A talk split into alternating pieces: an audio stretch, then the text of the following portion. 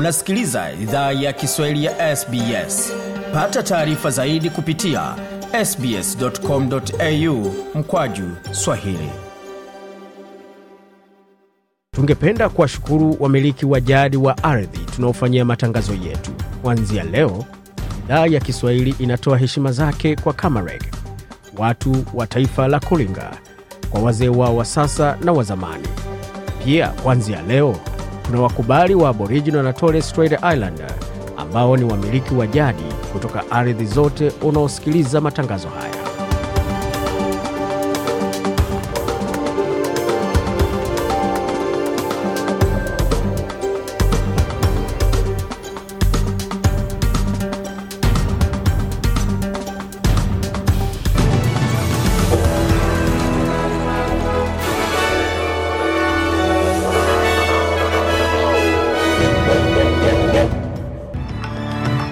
Jambo pote ulipo na karibu katika makala ya idhaa ya Kiswahili ya SBS ukiwa na migode migerano, tukuletea makala kutoka studio zetu za SBS na mtandaoni anwani ambao ni sbs.com.au mkwa juu sahili. Tukuwa na mengi ambayo tumeandalia, lakini tukianza moja kwa moja kwa muktasari wa habari kutoka studio zetu za leo, tutaanzia katika suala zima la sherehe za uraia na sherehe za sikukuu ya Australia kote nchini zinazoendelea kwa sasa na zilianza mida ya alfajiri ya leo tarehe 26 Januari, ambapo waziri mkuu amesema kwamba siku ya leo ni fursa ya kutathmini na kutafakari yale ambayo yanatuleta pamoja na hatua ambazo tumefanya kama Australia pamoja na mafanikio ambayo tumeipata kama Australia. Wakati huo katika mji wa Melbourne, sherehe za uvamizi ama ibada za uvamizi na maombolezaji zimefanyika miongoni mwa jumuiya ya Waustralia wa kwanza ambao wanazingatia siku ya leo kama siku ya uvamizi na si siku ya furaha kama vile wanavyosema wengine.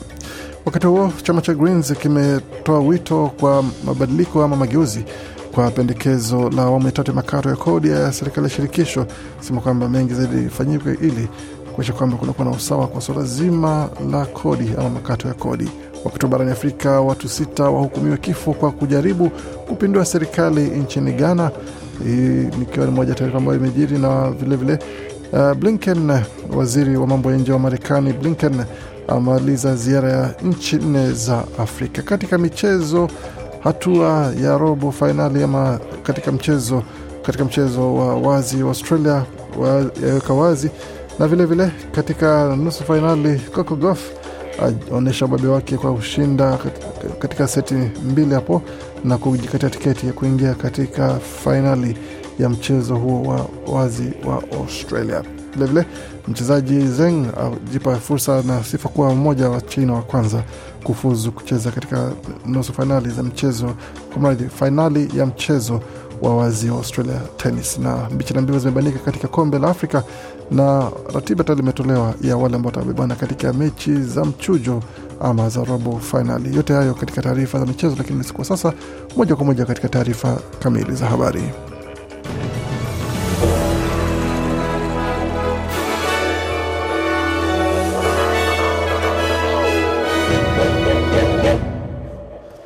Wasikia idhaa Kiswahili ya SBS ukiwa na migode migerano, na hii hapa ni taarifa kamili ya habari kutoka studio zetu za SBS, tukianzia katika suala zima la sikukuu ya Australia, sherehe ya sikukuu ya Australia, ambapo maelfu ya watu wamejumuika katika sherehe nchini kote za kuadhimisha sikukuu ya Australia. Makundi ya watu wengi yalijumuika katika fukwe ya Bondi mjini Sydney kwa ibada ya alfajiri pamoja na sherehe ya moshi, wakati mjini Melbourne watu walihudhuria ibada ya alfajiri ya siku ya uvamizi. Mjini Canberra, mamia ya watu waliojumuisha wanasiasa pamoja na washindi wa hivi karibuni wa Australia wa mwaka walijumuika kwa sherehe za uraia. Waziri Mkuu Anthony Albanese alikuwa miongoni mwa watu waliokuwa katika sherehe hiyo, na alisema sikukuu ya Australia ni fursa ya kutafakari na Australia Day is our chance to pause and reflect on everything that we Sikukuu ya Australia ni fursa ya kutulia na kutafakari kila kitu ambacho tumefanikisha kama taifa, kila kitu tulichounda, kujenga na kujifunza kupitia panda shuka za historia yetu. Changamoto ambazo tumekabili zina fursa, na tumepita mitihani migumu pamoja, na tumepita pia kila kitu ambacho kumetufanya tuwe tulivyo. waziri mkuu hapo akitoa hotuba mbele ya umati wa watu waliohudhuria siku kuu ya Australia ama ibada za siku kuu ya Australia za alfajiri mjini Canberra. Wakati huo wa Australia wa asili wamefanya sherehe mbalimbali kote nchini, pia kuomboleza madhara ya ukoloni pamoja na kusherekea uendelevu na ujasiri wa jumuiya pamoja na tamaduni za Waustralia wa kwanza mjini Canberra katika ubalozi wa hema wa kiaboriginal ama tent embassy kama inavyojulikana kwa kimombo kulikuwepo na sherehe ambapo ilikuwa ya uhuru wao wa watu wa Australia wa kwanza ambapo imesema kwamba miaka mia mbili thelathini na sita ni miaka mia mbili thelathini na sita ya biashara ambayo haijakamilika. Wakati huo mjini Sydney, baadhi ya wageni waalikwa wakijumuisha kiongozi wa jimbo la New South Wales Chris Minns walihudhuria katika eneo la Wagallora ambapo uh, ilikuwa ni sherehe ya alfajiri ambapo waliomba Waustralia wote wafanye tathmini kwa umuhimu wa siku kuu pamoja na jumuiya kongwe endelevu na pamoja na tamaduni hiyo.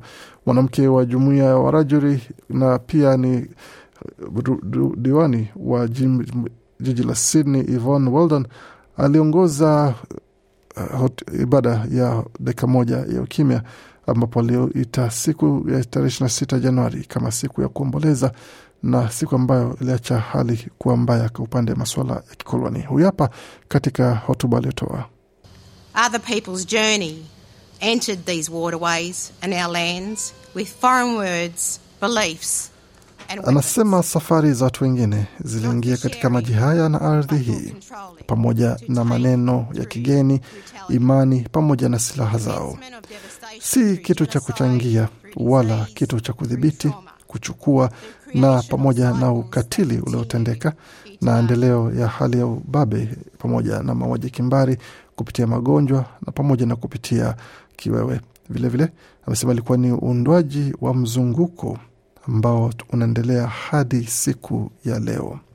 Kutoka hapo tuzungumzia swala zima la makato ya kodi. Napendekeza makato ya kodi ambayo serikali ya shirikisho imependekeza kwa upande wa awamu ya tatu kujaribu kupunguza hela ama kodi ambazo zinachukuliwa miongoni mwa wafanyakazi. Wakati huo chama cha Greens kimesema kwamba mageuzi ya ziada yanastahili kufanywa kwa pendekezo hilo la serikali ya shirikisho, ambapo wasema kwamba kuna sehemu nyingi na kuna mifumo mingi ambayo lazima izingatiwe kwa mtu yeyote ambaye saa anapokea chini ya dola laki moja elfu hamsini ambaye atapata makato makubwa ya kodi kuliko wale ambao wanapata hela nyingi zaidi kulingana na mafao machache zaidi ambayo walikuwa wameahidiwa kabla. Hii ni mageuzi hayo ni, ni ya mapema kuliko yale ambayo alikuwa amependekezwa katika awamu ya tatu ya makato ambayo itabidi yapitishwe bungeni kwanza na yaungwe mkono na chama cha Greens pamoja na wabunge wengine iwapo yataweza kufanikiwa kupita na kuanza kutumika kuanzia Julai mosi.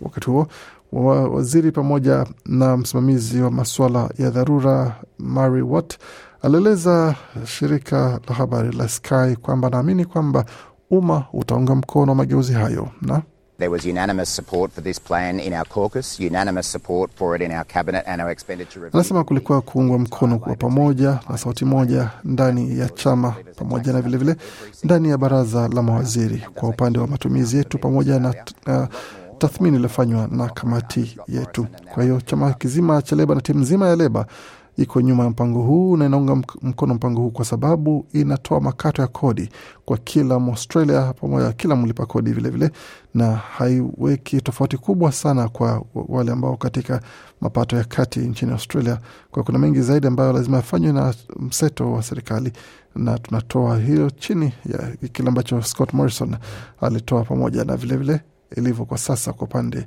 wa Peter Dutton. Kutoka hapo tuelekea moja kwa moja hadi jimboni Queensland ambapo kimbunga Kirrily kimepunguzwa ukali wake kuwa ambapo makali yake yataweza kugonga pamoja na kufanya uharibifu mkubwa katika eneo ya pwani ya Queensland, hususan katika eneo la kaskazini magharibi mwa mji wa Townsville ambapo kulikuwa na mfumo mkubwa pamoja na mkali na mgumu katika maeneo ya kaskazini ya jiji hilo. Kimbunga hicho ambacho kilikuwa kimeandaliwa pamoja na huenda kilikuwa kimewacha takriban wateja elfu hamsini na tatu wa kampuni ya Ergon Energy kuweza kutokosa umeme katika eneo la jimbo la kaskazini Queensland na kwa maeneo makubwa pia ya mji wa Townsville. Mazingira hayako wazi, lakini yanaonekana kwamba yataendelea kuwa wazi wakati wafanyakazi wanaendelea kufanya juhudi zao ama kuongeza juhudi kuisha kwamba wanawarejeshea umeme panapostahili. Na kutoka hapo tuelekee moja kwa moja katika taarifa za kimataifa, ambapo waziri wa mambo ya nje wa Marekani Antony Blinken ameyapongeza maendeleo ya ujenzi wa njia ya Lobito, kiungo muhimu cha reli cha kusafirisha nje vyuma kutoka katikati ya ukanda wa shaba barani Afrika wakati wa ziara nchini Angola siku ya Alhamisi. Marekani imekuwa ikiunga mkono mradi huo unaounganisha nchi hiyo yenye utajiri wa madini ya, na, ya Jamhuri ya Kidemokrasia ya Kongo na Zambia hadi bandari ya Lobito nchini Angola ili kukwepa msongamano wa usafiri huko Afrika ambao umekuwa ukikwamisha usafirishaji nje wa shaba na madini ya cobalt. Katika nukuu ya taarifa hii ni kwamba leo nilipata fursa ya kuona baadhi ya maendeleo makubwa ambayo tayari yameijenga njia hii, inasonga mbele zaidi na kwa kasi. Nafikiri hicho ndicho tunachofikiria, mwisho wa nukuu. Blinken aliuambia mkutano wa waandishi wa habari akiwa pamoja na waziri mwenzake wa Angola Tete Antonio. Marekani imedhamiria kufadhili ukarabati wa kilomita elfu moja mia tatu wa reli iliyopo na kuchukua hatua ya kwanza ya kujenga kilomita nyingine mia nane aliongezea. Blinken alisema upanuzi wa njia hiyo utaweza kuhakikisha usafirishaji wa madini nyeti na kuchochea uwekezaji katika mawasiliano, kilimo na sekta nyingine. Kutoka hapo tuelekee moja kwa moja hadi nchini Ghana ambako mahakama moja ya nchi hiyo Jumatano iliwahukumu kifo watu sita wakiwemo wanajeshi watatu wanaoshutumiwa kuhusika katika njama ya kupindua serikali ya nchi hiyo miaka mitatu iliyopita.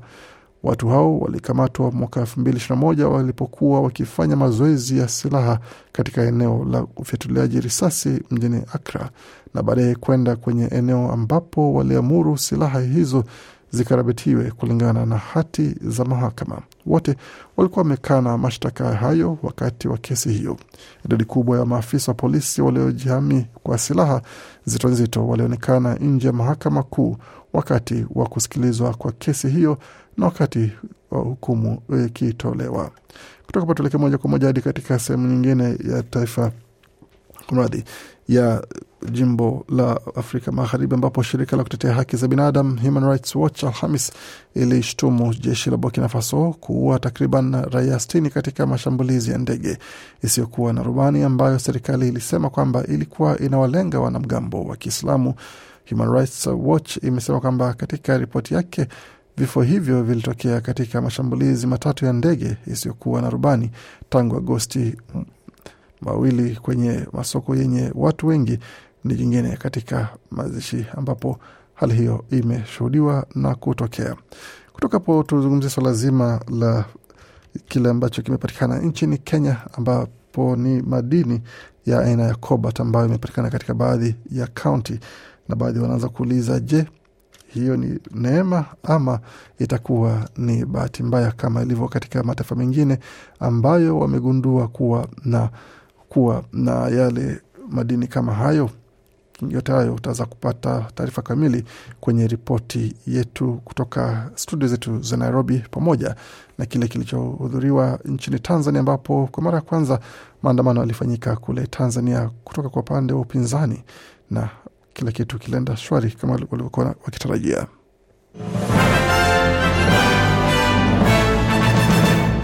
Waendelea kusikia idhaa Kiswahili ya SBS ukiwa na migodi migerano. Kwa sasa tuelekea moja kwa moja katika masuala ya michezo, tukiangazia kile ambacho kinajiri katika ulimwengu wa michezo, tukianza kwa upande wa mchezo wa tenis. Mambo yakoje pale ambapo Arina Sabalenka ameweza kurejesha, amelipiza kisasi dhidi ya Coco Gauff kwa kumcharaza katika mechi yao na kuingia katika fainali ya pili mfululizo katika mchezo wa wazi wa Australian Open.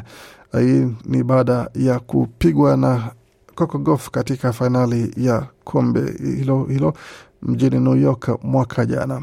Katika mechi hiyo Sabalenka alipata ushindi wa seti zikiwa ni saba sita, saba na sita nne kwa mtawalio katika mechi yake waliocheza katika uwanja wa Rod Laver Arena.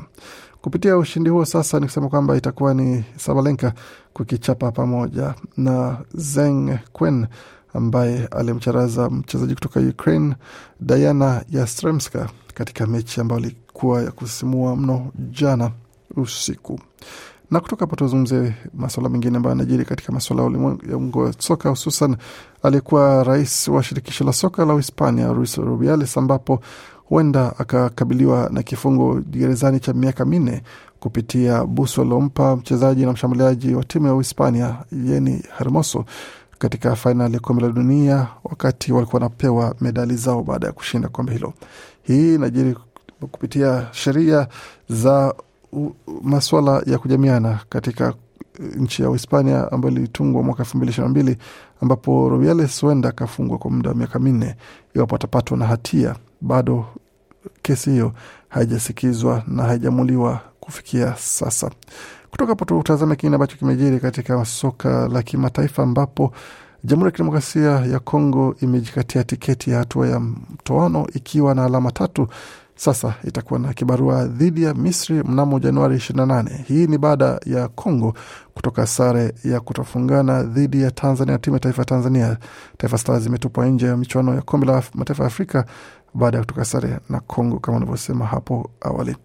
Na kabla ya hilo katika kundi F Moroko imefunga Zambia bao moja kwa nunge. Ushindi huo umeipa nafasi Ivory Coast, mwenyeji wa michuano hiyo, kufuzu kama moja ya timu nne bora zilizomaliza katika nafasi ya tatu, ikiwa ni kwamba wananchi wa pamoja na wa Ivory Coast walikuwa katika hali ya maombolezaji baada ya timu yake kucharazwa vibaya katika mechi yao ya mwisho kundi, na hapo basi matumaini kuwa finyu. Hatua hiyo ina maana kwamba Ivory Coast sasa lazima wavane na Simba wa Teranga Senegal Jumatatu ijayo iwapo watakuwa na fursa yote ya kuingia katika robo fainali ama nusu fainali, wakati Morocco watakuwa kazini dhidi ya Afrika Kusini. Tunisia nayo imepigwa kumbo na kutolewa nje ya michuano hiyo baada ya kutoka sare ya sufuri sufuri dhidi ya Afrika Kusini katika mechi yao. Ghana ni nchi ingine ambayo pia pamoja na Algeria zilizotupwa nje ya michuano hiyo baada ya kucharazwa katika mechi zao.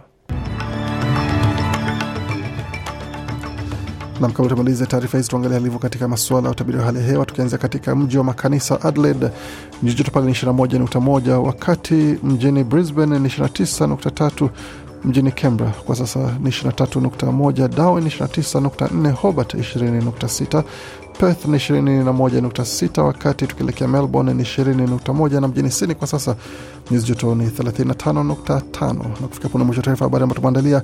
Baki nasi kwa makala mengine manakuja kutoka studio zetu za SBS Radio.